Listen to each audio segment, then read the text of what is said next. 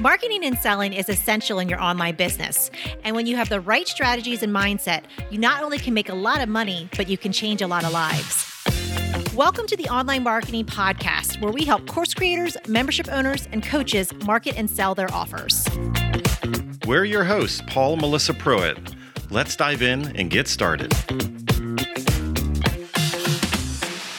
Welcome to day one of Business Reboot Camp. And I am so excited that you're here. I'm really proud of you too, that you want to reboot your business and look at things differently. And we're kicking it off with day one.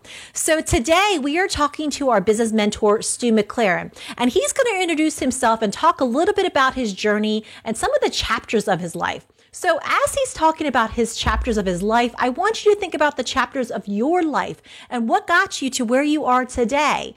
Then we're going to do a deep dive and talk about looking at our business a little bit differently and looking at some of the vulnerabilities that might be in our business, things that we weren't even aware of until challenges started to arise. So this is going to be a great opportunity to look at your business just a little bit differently, do a deep dive and look at those vulnerabilities that might be challenges for you, but from there, that is going to open up our mind to opportunities that we can serve our people at an even deeper level once we identify those vulnerabilities. So let's go ahead and dive in for day one. Hi, Stu. It's good to see you. Yeah, awesome. Thanks for having me. Oh my yeah, gosh, we're so excited. So, one of the first things that we wanted to talk about is really how did you get started in your entrepreneurial journey and taking risks? And just, you know, I would love to hear, have everyone hear a little bit more about how you got started with all that. Well, I don't know if anybody can relate, but I felt like a square peg in a round hole when I was going through business school. You know, like everybody was all set to go into corporate Canada or corporate America and you know, they were comfortable in suits and ties and I was just like that was the most foreign thing for me. Like I just felt like a fish out of water. And so I did when I graduated, uh, I got my honors business degree and I had signed on the dotted line to go work for this you know, big corporation here in Canada. My parents were ecstatic because it was like everything that they had hoped for and more. You know, great pay and benefits and company car and all that stuff. But something just was eating away at me that that was not the right path. And so I knew right there and then I, I actually resigned before I started because I kind of figured like I had just graduated university. So I was used to eating peanut butter and jam sandwiches. So if there was ever a time when I was going to, you know, quote, risk, you know, going out on my own, that was it. And so I did. And so I started first speaking to high school and college students about how to use creativity because it had taken me from I failed out of my first year of university to getting back in and then eventually like graduating top of my class. And the reason was because there was one class we saw a video of a guy named Doug Hall and he owns a consulting company in Cincinnati, Ohio. And he helps big corporations like Disney and Procter and Gamble and Ford like come up with new product ideas. And in the video, he was wearing a Hawaiian shirt, shorts, no shoes or socks. He was shooting Nerf guns at these corporate CEOs. And I was like, that is what I want to do with my life. So I read his book, and it was all about how to think more creatively and come up with ideas. So I started applying them to my schoolwork, and my grades took off. I started applying them to you know, job applications and I was getting jobs like offered all around. I even applied it to eventually winning my now wife, Amy, over on, on our first date. I so, love it. yeah. So that's what I started doing is I started teaching that stuff.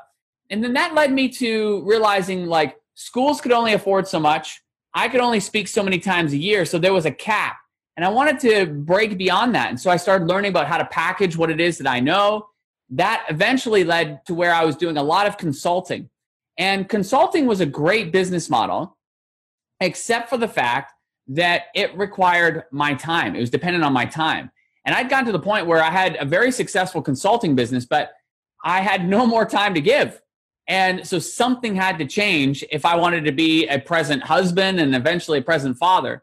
So I started looking for alternative business models. And a friend of mine suggested a membership site. This was in 2008.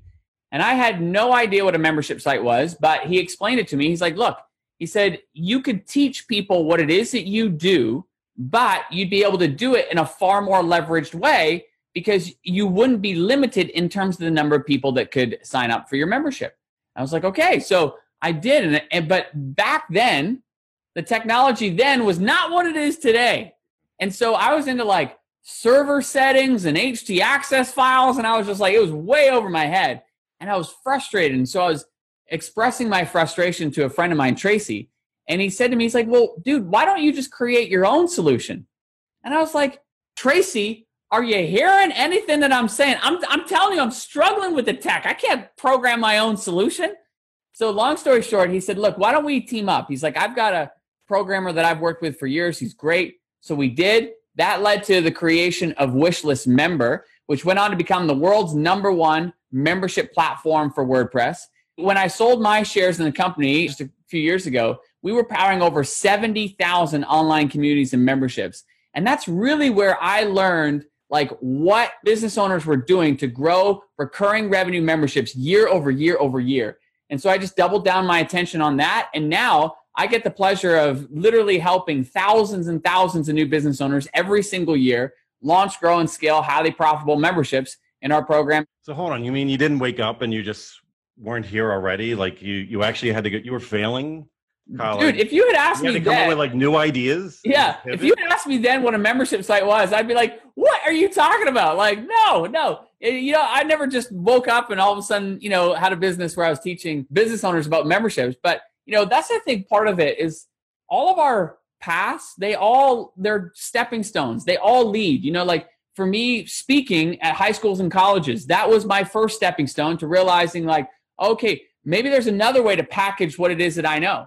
And then that led me to a lot, learning a lot more about you know online marketing, uh, especially, and and that led to consulting, and then that led to you know eventually wanting to create a membership, and that led to the software, and then that led to where we are now. So it's amazing how everything serves that stage uh, or chapter of your life, which leads to the next one. And that's ultimately what's happened. Yeah, it's interesting because I think a lot of people right now, because I think it's very timely, that they have been on one stone for a while. Mm. And the reality of everything shifting and changing in the world is, I think there's some blinders on, like, this is the only way. Like, what I've done up until now is the only thing. And what I'm really excited about with Reboot Camp, with what we're doing here, is there's potentially the opportunity of saying, you know what, what is the next stone? Like everything yeah. I've done up until now, you know, can do you have any examples or anybody that you know that that maybe did a pivot? Because I know I have my own pivot story of in 2008 losing everything financially, going three million dollars in debt, thinking that I was on top of the world, mm. and having to reinvent myself, going from a real estate broker in the 2008 crash happening and then you know really reevaluating and actually i pulled from a childhood hobby which was photography Hmm. And I was able to lean into that and create a, a, whole new, you know, I wouldn't have met Melissa if I didn't do that. Mm-hmm. Like I wouldn't have the life that I have right now, what we're doing, if I wasn't open minded and leaning into what that next stone was. Well, I think, you know, one of the biggest benefits of this whole experience, and I don't want to say that, you know, I don't want to downplay the seriousness of what's happening, right? Both from a health concern and also the ripple effect that that's having on the business. Like I have dear friends of mine, one of the groomsmen in my wedding, you know, he owns a restaurant that, you know, has completely shut, zero revenue coming in. One of Amy's really good friends, Lindsay, owns a brewery, zero revenue coming in. We have friends who own coffee shops, zero revenue coming in. We have friends who own retail shops, zero revenue coming. Why? Because it's all dependent on foot traffic. And so everybody, there's no foot traffic. So what this has done, I, I get the seriousness of that because I have dear friends who are, you know, in the midst of all of that. But what it's done is it's exposed vulnerabilities, vulnerabilities that we may not have even been aware that were there. And I'm raising my hand because our nonprofit, Amy and I have our own nonprofit, as you guys know, Village Impact. And it exposed a vulnerability that we knew about, but didn't have the urgency to figure out until now. And that is our fundraising model was dependent on live events. Well, guess what? There's no more live events, which means no more fundraising. And so what it's done is it's sped up the urgency for us to also find an alternative way to fundraise. And just as a side note, guess what we're looking to do? Roll out a membership. I mean, yeah. but anyway, that's a whole nother point. But the bottom line is that it's it's given people the chance to take a different perspective on their business and ultimately their lives. And I don't know about you, Paul and Melissa, but I get most creative when I am most desperate. And what we're starting to see is we're starting to see people who are innovating and they're doing things in a very creative way that they would never normally do. Like, For example, last weekend, the people who help us produce our live in person event, Barry and Blue, they've had to do a major pivot because we're one of many clients for them. They usually typically put on anywhere between 35 to 40 live events a year. Well, of course, their whole business like uh, comes to a screeching halt because nobody's putting on live events. So last weekend, they did something tremendously innovative. They, with one of their clients, instead of doing a live event, they did a virtual event and they helped produce that virtual event. And it sparked all kinds of innovation for them. Now, here's the amazing part the way in which they did that, they had more people attend, they had higher engagement, they had more people visiting sponsor booths. And you might be saying, well, how could they visit a sponsor booth? They did it virtually. And the sponsors were ecstatic. They had more people engaging with them virtually than they've ever had in person at live events. They had more revenue from that virtual event. And because it was virtual, more profitability. So overall, that forced them to innovate. And what do you know? It was more profitable to do it this new way than the old way that they have done things before. But you're seeing people innovate in all kinds of ways. For example, many people in our community are teachers, like Anna DiGilio or Patty, Patty Palmer, as an example. And they have membership sites that serve teachers. So they create lesson plans for teachers.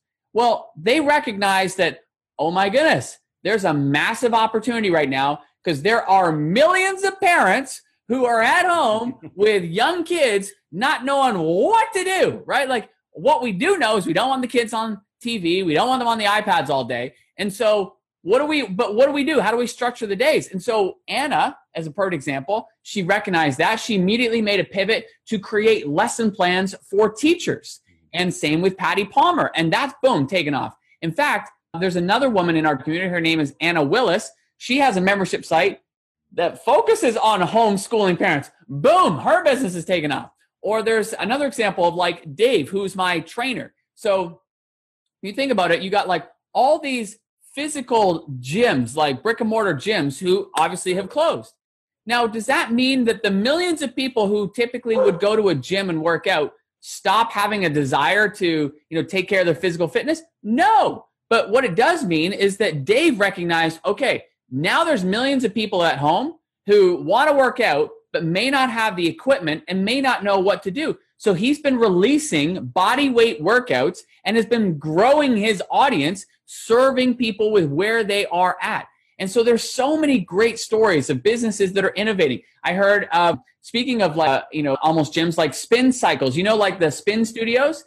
I heard about them like innovating. And so instead of, they had all these bikes in their studio that weren't being used. So they started renting them out to their clients and customers. So they're generating revenue, you know, during this time in a way that they wouldn't normally be doing by making use of that equipment. I've heard a furniture shop, basically they put they moved all the furniture into a warehouse and the owner goes live every day and does a walkthrough with you know showcasing people's uh, you know furniture and he's been selling thousands of dollars of furniture every single day just doing it that way. So there's lots of ways to innovate and i think that this is an amazing time to think more creatively to open ourselves up because we get most creative when we are most desperate and many times that's where we're at right now. Absolutely oh my goodness day one was so incredible. I mean, what are all the vulnerabilities that all of us have been exposed to over the last several years and how we can lean into these different and new opportunities?